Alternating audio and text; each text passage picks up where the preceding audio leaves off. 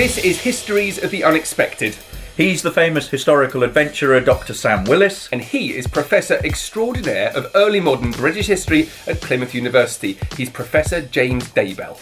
And we are your hosts for Histories of the Unexpected. Each week we discuss a surprising object oozing with unexpected historical significance, and this week it's the party. which is all about the history of sociability and celebration. It's about rites of passage and the coming of age. For me, it's about not wanting to be at parties. It's about social anxiety and the history of madness.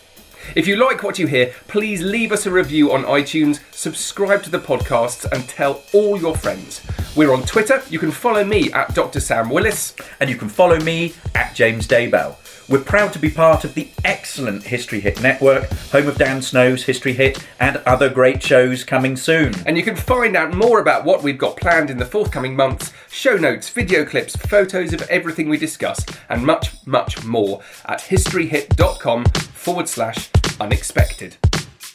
Ladies and gentlemen, welcome to episode 10 of Histories of the Unexpected, where we will be audio Googling through history, exploring the history of things that you didn't even know had a significant story to tell, like the history of the cake, the mattress, or balloons. and even the pen. And we'll be following the links in our minds as we come across them, explaining how everything, simply everything, has a history, and crucially, how those histories link in unexpected ways. Who knew, for example, Sam, that the history of the smile was in fact all about the French Revolution? Hmm. Or that the history of the zebra was all about colonisation? I've been wanting to do the history of the zebra since we began this. I know you have. and I, it's coming up. It's coming up. So, uh, so make sure you listen to that one. Um, the man sitting opposite me is the Tim Peake of time. It's Professor James Daybell. And the man sitting opposite me is the cultivator of chronicles. It is Dr. Sam Willis. Right. Um, so each week we will be piloting you on this uncharted and frankly highly dangerous flight into the past. We've got no idea where we're going. We've got a rough idea where we're starting, but who knows what will happen. Uh, each week one of us is going to take the lead, and this week it's my turn. So, Sam, what have you got for us this week? This week it's the party. The party. It's the party. Okay, We're the 10. party. It's our 10th anniversary. Okay. So I thought we would celebrate celebrations. Celebrate celebrations. So my question for you is uh, a couple of questions. One, off the top of your head, what do you think the party, the history of the party involves? parties, celebrations, it's all about the rites of passage. It's all about those occasions that we celebrate throughout life that are connected to the life cycle, the birthday, um, weddings, funerals, even the wake. Um, And it's an intrinsically human thing, isn't it? I mean, that's I think that's probably been part of human history forever. It's it's part of it, it's it's a human thing. It's connected to the seasons as well. You Yeah. think about Christmas, you think about the solstice, you think about all the sort of celebrations there. It's also connected to things like um, politics and diplomacy. Yes. You know, so the, so the politics of of socialisation. The Queen's Garden Party. We're in the summer at the moment. A series of garden parties have just been had for the Queen's 90th birthday. That is all about connecting the monarchy and the crown with people out in in, in the provinces around around the country. That garden party has then been copied throughout throughout the country. I've been invited Yeah. to several of these kind of street parties. Yeah. Um, I wonder what the history of that is. I mean, uh, part of this podcast is coming across things we don't know the answer to. And I think parties is going to be a really good one. When did that start? Um, and Well- why? I, it, it's almost to me. I, sus- I suspect there was a certain onus on it from the monarchy that you were expected to I think if we, demonstrate loyalty. to demonstrate loyalty, I think if we look at the, I am absolutely freewheeling here.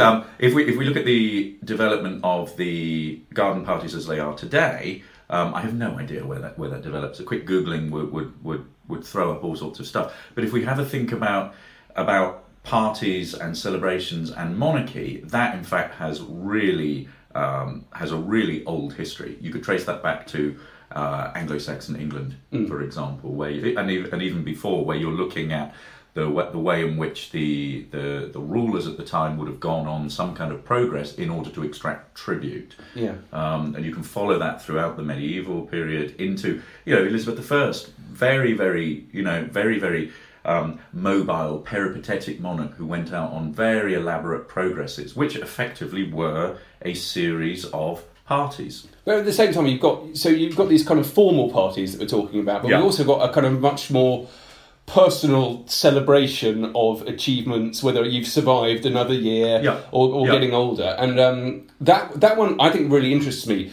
because I was um, just thinking about this, and uh, it was uh, one of it was my son's birthday recently. So we got the cake out. We we we covered it in candles. We set fire to the candles, and we sang "Happy Birthday." What is that about? I mean, I, I do not know. I, I had a quick look online to see if, if someone could offer me a decent explanation to the origins of the history of the birthday party celebrations, and I found nothing that was convincing. D- Do you have any ideas? Did you have anything that was unconvincing? There, yeah, there was a lot of stuff that was unconvincing. Um, um, there, there, there, there seemed to be a lot of attempts to link it to kind of 18th century um, German and Swiss monarchs who apparently um, had a kind of a personal interest in having cakes. But um, I think it obviously goes back further than that. Um, you've got a the cake being something sweet and delicious to eat. The cake, and we should do one on the history of cakes actually. Yeah. But the the links It's earlier than Delia Smith. yeah, the you know the links with wealth and um, you know all of those those kind of things. Um, so it made me wonder who who was celebrating parties and why. The music's interesting um, because "Happy Birthday to You" is is one of the most recognisable songs in the English language. And um, for many years, it was under copyright, so you weren't allowed to sing it. At your own party. No, I think you'd have to pay Warner Brothers or something.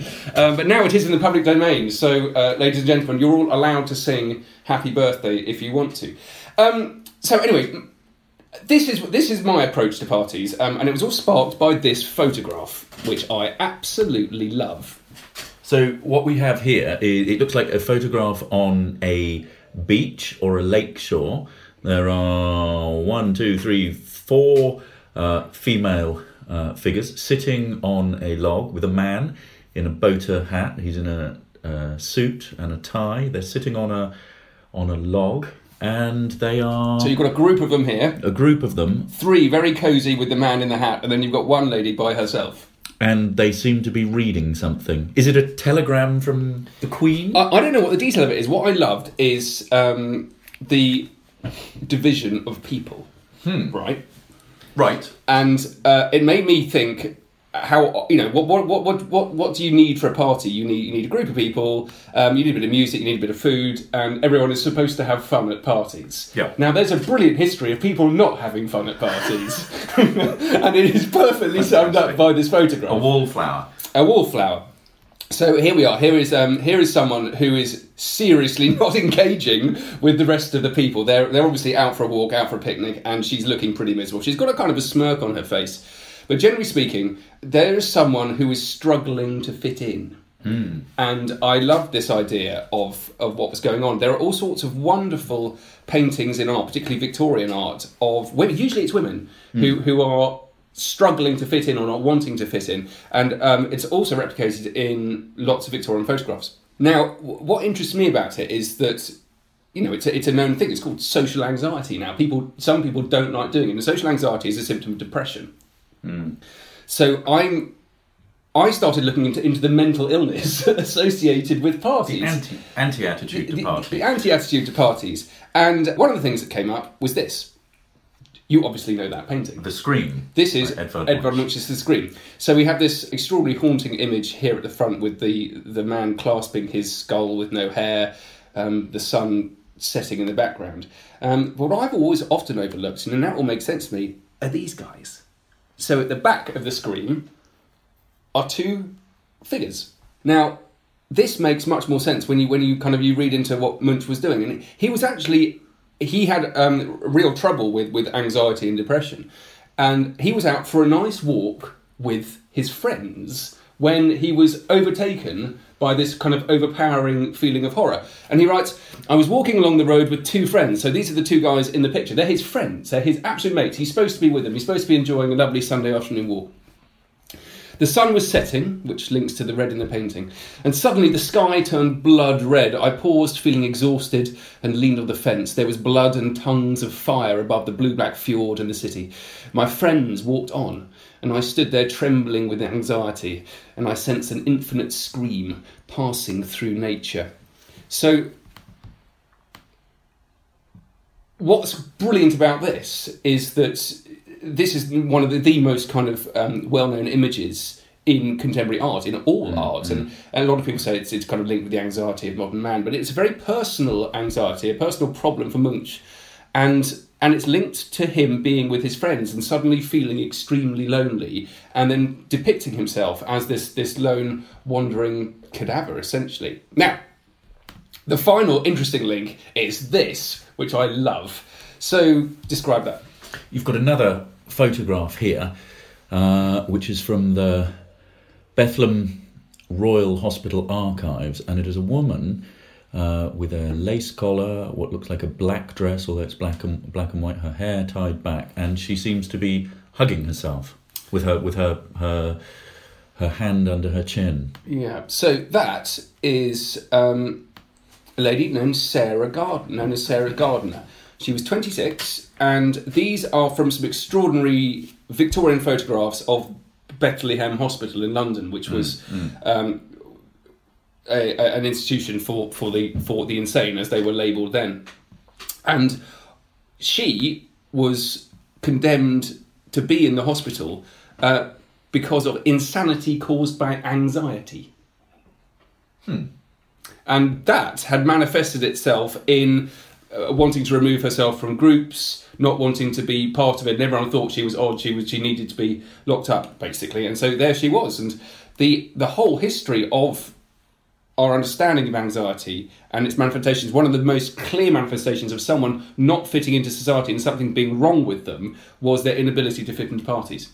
Now, these photographs are brilliant because they believed at the time that your face could be used to read your mind. It's why they were taking photographs of people who were who were who were suffering from mental illness because they, they thought that you could actually pinpoint the exact sort of depths that you'd reached in your misery and in your anxiety. And they're some of the most haunting photographs you can see. So there you are. I've There's a very there's a very sort of thin, very thin, faint smile there. there is, isn't well. there? Yeah. Yeah, we Um, should do the history of the smile. We should do the history day. of the smile. Um, well, anyway, there you are. I've I've blown the bubble of. Uh, Goodness me. I've burst the balloon of the party. Well, when I'm thinking about parties, um, I'm thinking I want to think about parties going wrong as well. Okay, And you're doing the same thing as well. I'm do- well. I mean, not not in a sort of um, not what what what we've been looking at is the individual not wanting to go to the party. We've been looking at anxiety, depression, all the way from from your your son's birthday cake and the candles. I want to take it in another way, um, which is party organisations going wrong. So party disasters. Okay. And I have I have an example from the we love celebrating misery. This is the it, it is the theme of this is the anti-party so i have this wonderful example um, that i came across years ago uh, when i was working on the jonsonian masque would you believe and What- what does that mean? the jonsonian masque ben jonson uh, famous um, playwright um, he was lived around, around sort of contemporary of shakespeare and he and inigo jones the famous architect put on these lavish entertainments at court. But anyway, as an antidote to these sort of wonderful spectacles that were put on uh, for ambassadors, uh, we have an account of a failed attempt by the courtier Sir John Harington. Describes Sir Robert Cecil. Sir Robert Cecil is one of the leading government officials in, in King James's reign. And James, as we all know, married um, Anna of Denmark. And his brother in law, uh, the King of Denmark, Christian IV, comes across to visit in 1606. And, you know, when all good monarchs come across, you want to entertain them, you want to throw a party. Um, so Cecil puts on this, this elaborate uh, entertainment for them, which goes horrifically wrong. I mean, basically, um, all the, the female courtiers are absolutely drunk as anything and, and, and topple over, fall over, um, vomit. Um, and, I, and, and this is all captured in wonderful uh, style in a letter from Sir John Harington. And if you will uh, indulge me, I'd just like to read you uh, a tiny uh, portion of this. I came here, says Sir John, a day or two before the Danish king came, and from the day he did come until this hour, I have been well nigh overwhelmed with carousals and sports of all kind. You know, this is the sort of bacchanalian uh, sort of party style. The feasts began each day in such manner and such sort as well nigh persuaded me of Mohammed's paradise. We had women, and indeed wine too, in such plenty as would have astonished each sober beholder. Our feasts were magnificent, and the two royal guests did most lovingly embrace each other at the table. And then he goes on. Um, he goes on. Um, I think the Danes, so in other words, the Danish king, hath strangely wrought on our good English nobles. For those whom I never could get to taste good liquor now follow the fashion and wallow in beastly delights. Beastly in delight. beastly delight. And then, then he goes on describing this elaborate uh, representation of Solomon's temple. Uh, describing how the ladies abandon their sobriety and seem to roll about in intoxication.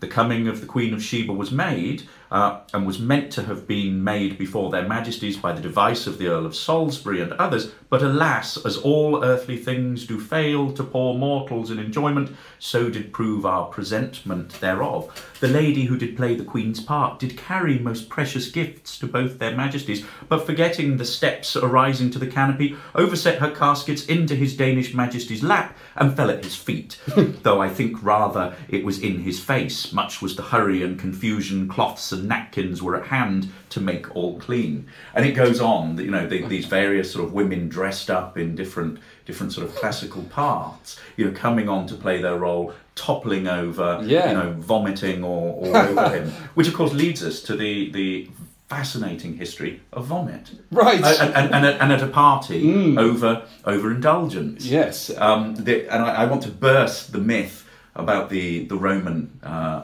Oh, so eating- eating to excess and then going outside and vomitorium. You know, Yeah. which- I, I read. I was I was my, my daughter. What, um, what, yeah, what is that? The vomitorium. Yes. Um, What's to do with overeating? a vomit, and then, and vomit, vomitorium, apocryphally, uh, was a room that was set aside uh, for Romans to go and throw up in or to purge Yeah. uh, after overindulgence. So They'd to- to allow them to carry on. to allow them to carry on. Yeah. So they'd eaten too much food, too much wine. They would go off. They would they would they would purge themselves of it, and then they would come back.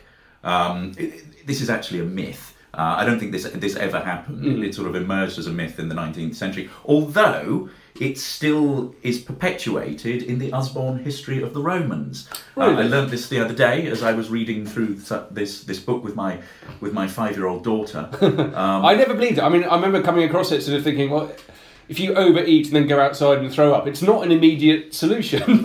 oh, we should try it. I had, we should, we should, I, I, I had friends at university who did that all the time. Yeah, it would make a great podcast. We, you, you, you, ladies and gentlemen, you could hear us vomiting, and then we could discuss how hungry we are. Or, or we could do the, the the history of vomit. yeah, Fantastic. Alongside the history of the fart should be the history of vomit and and, and the purge. yeah, the purge. So, um, Where are we going to take this now? Well, we going to take it now. Um, I want to go. I want to go to wheelbarrows actually because that that um, reminded me of a brilliant um, late seventeenth century party in London. So Peter the Great, okay, Tsar of Russia, he comes over primarily to just to spy on the English and see what they're doing, and to try and get some sense of uh, of, of empire. He was particularly interested in how they were developing the navy and, and wh- where they were where they were getting their tobacco and stuff from.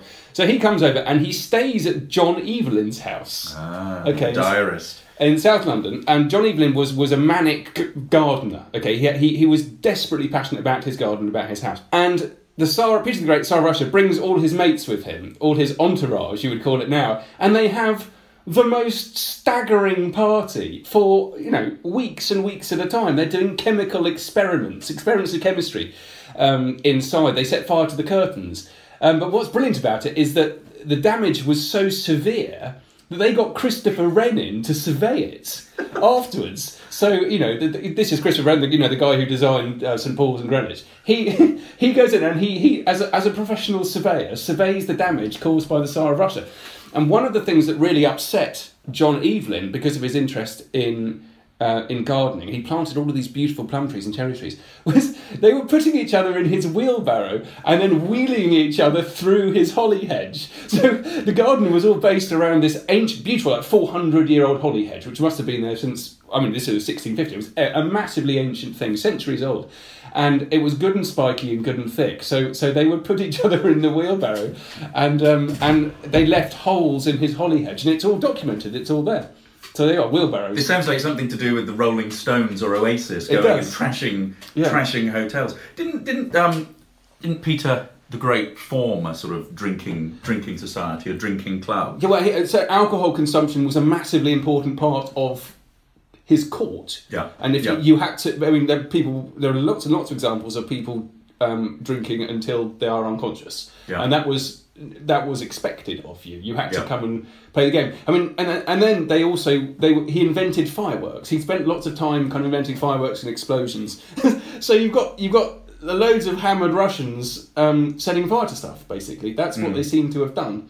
But I mean, also there were he had these weird. Um, um, kind of parades for his birthday party. Um, so dwarves, people wearing mouse skin gloves, people riding dogs, really extraordinary. Um, and he because he was fascinated with with the bizarre. Mm. Um, it was almost like a kind of a human menagerie. So it's about excess.